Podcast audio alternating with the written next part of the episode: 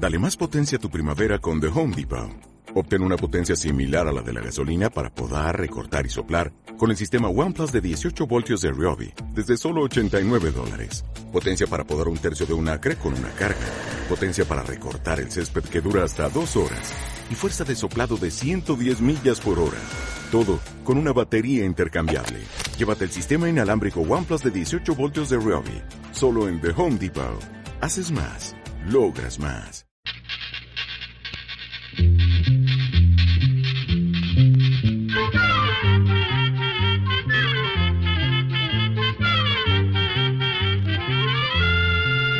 Llegó pa' todo, llegó la escuela, llegó la escuela, llegó por radio.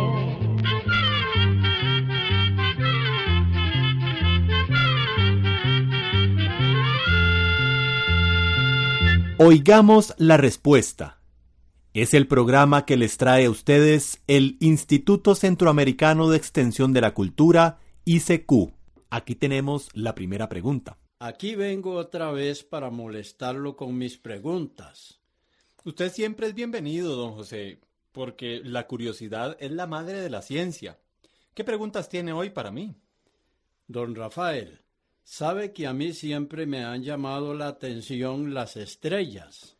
Las estrellitas que se ven en el cielo por las noches. Sí, esas lucecitas que nos hacen compañía cuando andamos solos por el campo y que parecen un enjambre de luciérnagas que se han posado sobre el cielo. ¿Por qué no me habla un poco de ellas? Pero dígame, ¿qué quiere saber de las estrellas? Bueno, ¿qué hacen allí? ¿Por qué brillan? ¿Por qué parpadean? Todas esas cosas me gustaría saber. Bueno, don José, le voy a contar lo que yo sé. Aunque parezca mentira, todas esas estrellas que usted y yo vemos en el cielo son muy parecidas a nuestro Sol. ¿Parecidas al Sol? ¿Cómo puede ser? ¿No ve que el Sol nos calienta y hasta nos quema con su luz y las estrellas apenas brillan un poquitillo allá arriba. Sí, don José, lo que pasa es que el Sol está mucho más cerca de nosotros que las otras estrellas que vemos en el cielo.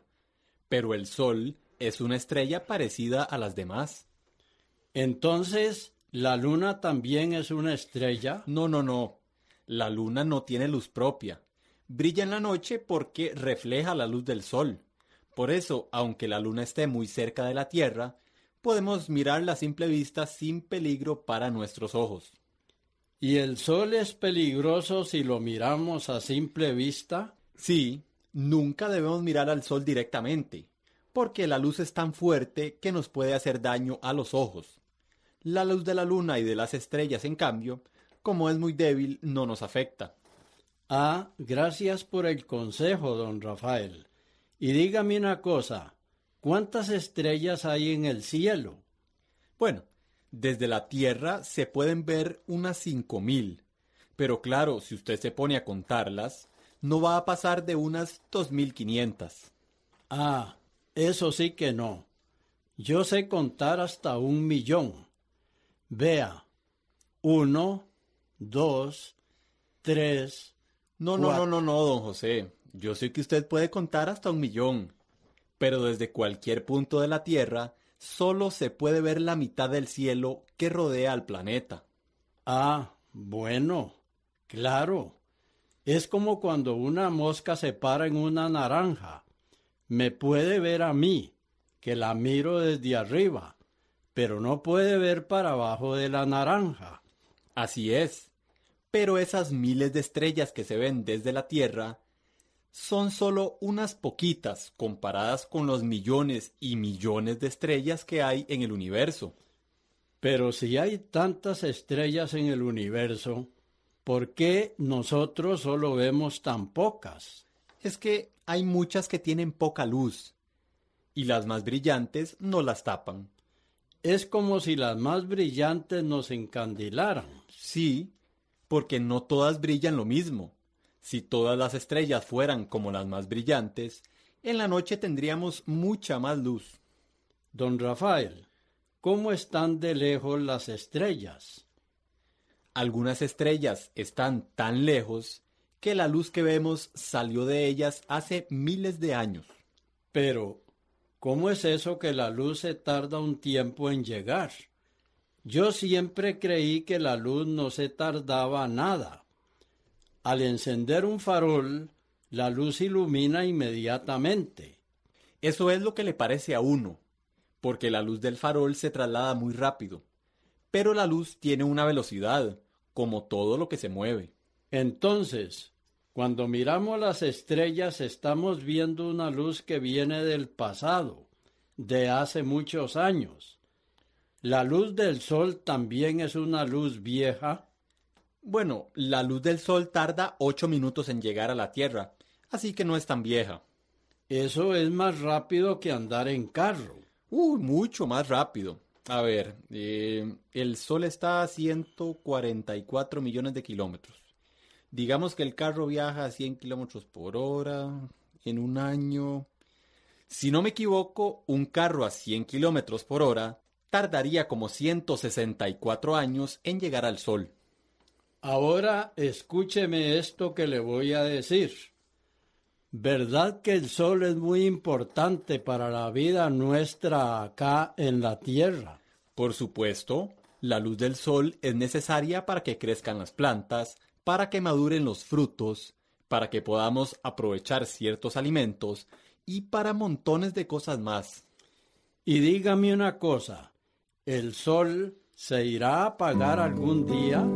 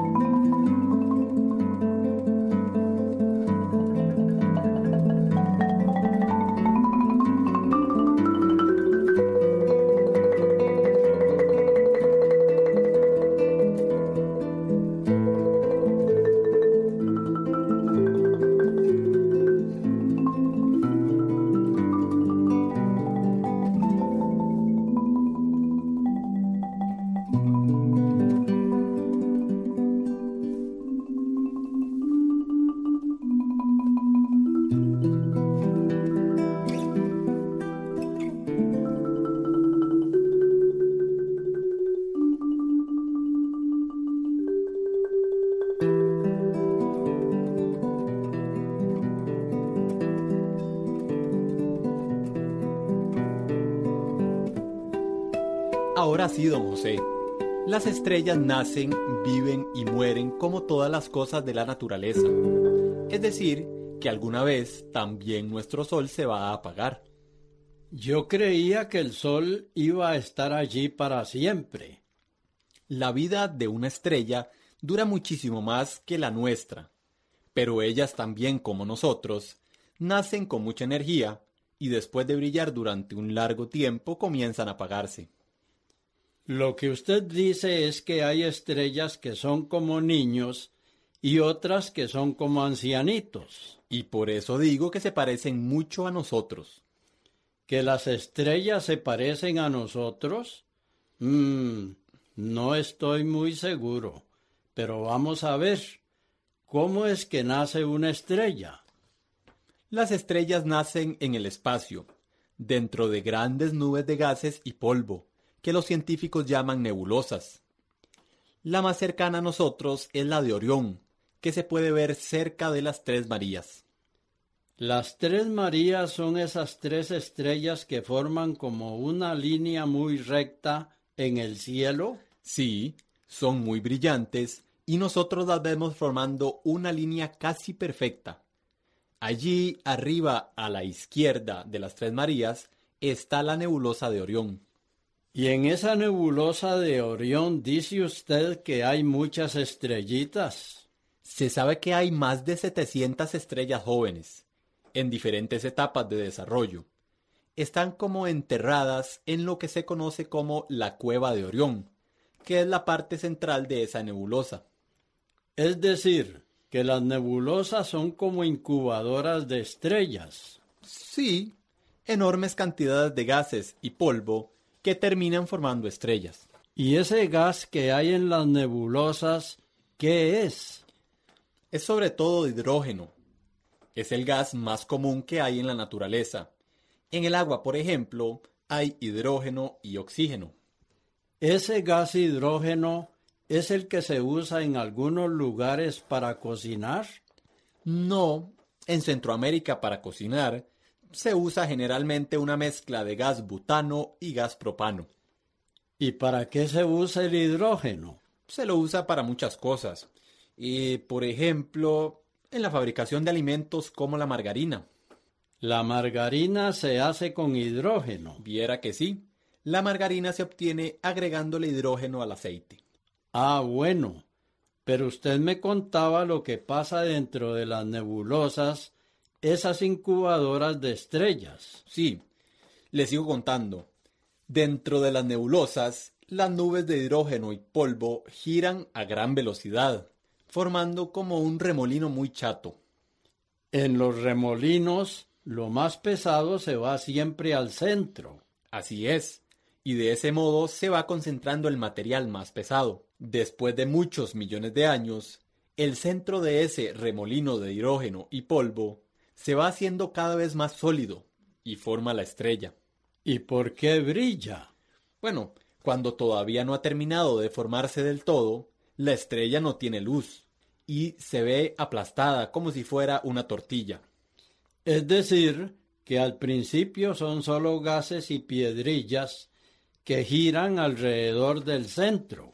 Sí, y de ese material que gira alrededor del centro se pueden formar después planetas como la Tierra. ¿Y todavía no brilla? No, todavía no. Siga, siga. ¿Qué pasa después? Al girar tan rápido, el centro de la tortilla se va calentando cada vez más. ¿Y por qué se calienta? Es como cuando usted frota una piedra con otra. ¿No ha visto que se calientan? Sí, tienes razón. Y a veces, cuando chocan dos piedras, causan una chispa. Bueno, en la estrella que se está formando, al rasparse los granitos de polvo, se produce el calor, y la presión va aumentando por la fuerza de la gravedad. ¿Qué es eso de la fuerza de la gravedad? Le voy a explicar, don José. A usted nunca le ha llamado la atención que nosotros, y los animales, como las vacas y los cerdos. Todos nos mantengamos con los pies pegados al suelo y no andemos flotando por el aire. Bueno, sí. Y también me llama mucho la atención que cuando tiramos algo para arriba, como una piedra, por ejemplo, por más fuerte que la lancemos hacia el cielo, siempre termina cayendo otra vez. ¿Por qué cae? Lo que uno dice es que cae porque tiene peso. Bueno, le voy a explicar por qué las cosas tienen peso. Pero mire esta canción, ¿por qué no la oímos y después le sigo explicando?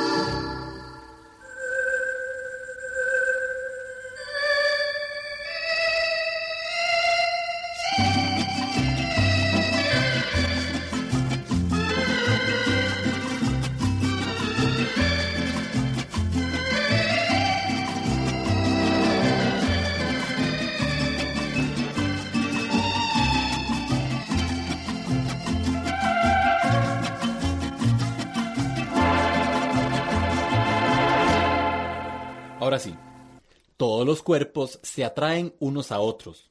Esta fuerza de atracción que tienen todos los cuerpos se llama gravedad y depende de la cantidad de materia que contiene el cuerpo.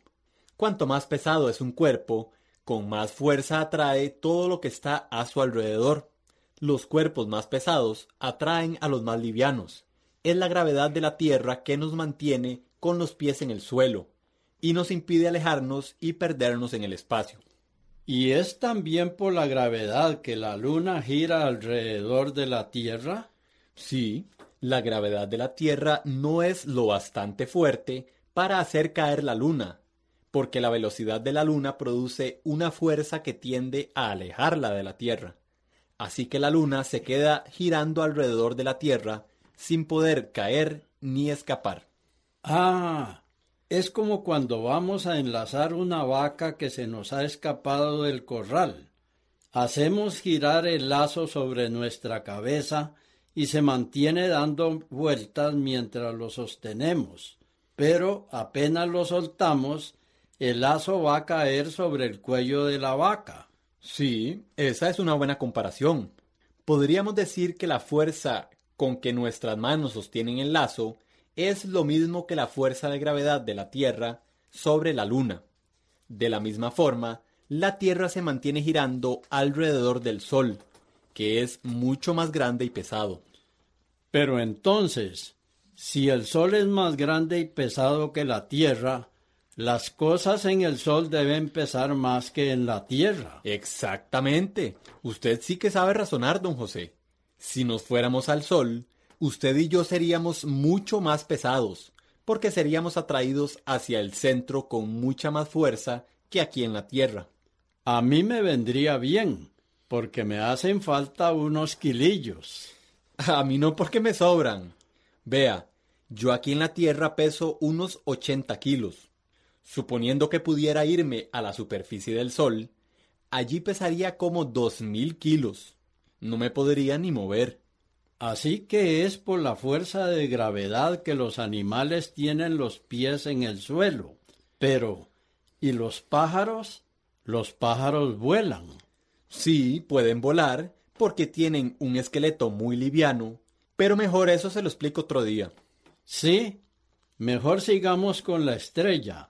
Dentro de la estrella hace mucho calor porque las piedrillas están muy apretadas y hay mucha presión sobre ellas por la gravedad que las atrae hacia el centro. Sí, y llega un momento que en ese remolino de polvo y gases, el calor y la presión son tan grandes que hacen que el gas hidrógeno se transforme en otro gas, diferente del hidrógeno que se llama helio. Entonces una cosa como un gas se puede transformar en otra cosa diferente. Sí, siempre que haya suficiente presión y suficiente calor. ¿Y qué pasa cuando el hidrógeno se hace helio? Eso causa unas explosiones tremendas. ¿Y son esas explosiones las que producen la luz de las estrellas? Sí, así es. Así empieza a brillar la estrella, cuando comienzan a producirse explosiones. Contento, don José. Ya sabe por qué brillan las estrellas. Es decir, que todas esas estrellas pequeñitas que se encuentran incubándose en las nebulosas se transforman después en estrellas grandotas como el Sol. Bueno, no todas, porque algunas no alcanzan temperaturas suficientemente altas para que el hidrógeno se transforme en helio, y entonces no llegan a brillar. Pobrecillas. A esas les pasa como a las pobres criaturas que mueren antes de nacer. Entonces, según lo que usted me dice, en las estrellas lo que hay son explosiones porque el hidrógeno se hace helio. Bueno, en las estrellas muy grandes, donde el calor y la presión son mayores, se pueden producir elementos cada vez más pesados. Pero, ¿de dónde salen esos elementos más pesados si solo hay gases? Recuerde que una cosa se transforma en otra si hay suficiente calor y presión. Entonces el hidrógeno se hace helio y el helio otra cosa más pesada. Después que el hidrógeno se ha transformado en helio, el helio se puede transformar en carbono y así van apareciendo elementos cada vez más pesados como el yodo, el estaño, el oro, que se forman dentro de las estrellas más grandes. Eso es maravilloso.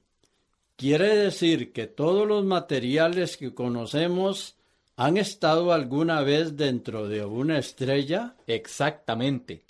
Todos los materiales con los que construimos casas, automóviles, carreteras, herramientas, se formaron alguna vez en una estrella.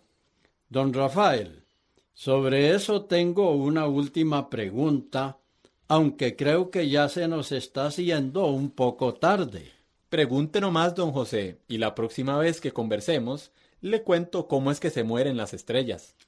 Ahora que usted me dice que todos los materiales que conocemos se formaron alguna vez adentro de una estrella, yo quisiera saber, ¿nosotros también estuvimos alguna vez en una estrella? Sí, el hierro que le da el color rojo a nuestra sangre, el calcio de nuestros huesos. Todos esos elementos se formaron hace millones de años en el interior de una estrella. Eso me hace pensar que es cierto una cosa que le oí decir una vez a un señor y que yo no creía. ¿Qué decía el Señor? Ese Señor decía que nosotros, los seres humanos, no somos ni más ni menos que polvo de estrellas. Atención amigos, programa número 184. Así llegamos a un programa más de Oigamos la Respuesta. Pero le esperamos mañana, si Dios quiere, aquí por esta su emisora y a la misma hora Mándenos sus preguntas al apartado 2948-1000 San José, Costa Rica. También nos puede llamar a los teléfonos 22 25 52 38 o 22 25 53 38 o mándenos un fax al 22 25 22 27. También le damos el correo electrónico isq arroba Celo de letreo icecu arroba icecu.org. Para nosotros sus preguntas son muy importantes y estamos para servirle. También puede dirigir su pregunta a esta emisora que ellos amablemente nos darán llegar. Muy importante, dele su nombre completo, dirección bien exacta ah, y el lugar donde escuche el programa. Recuerde que comprender lo comprensible es un derecho humano. Que Dios le bendiga.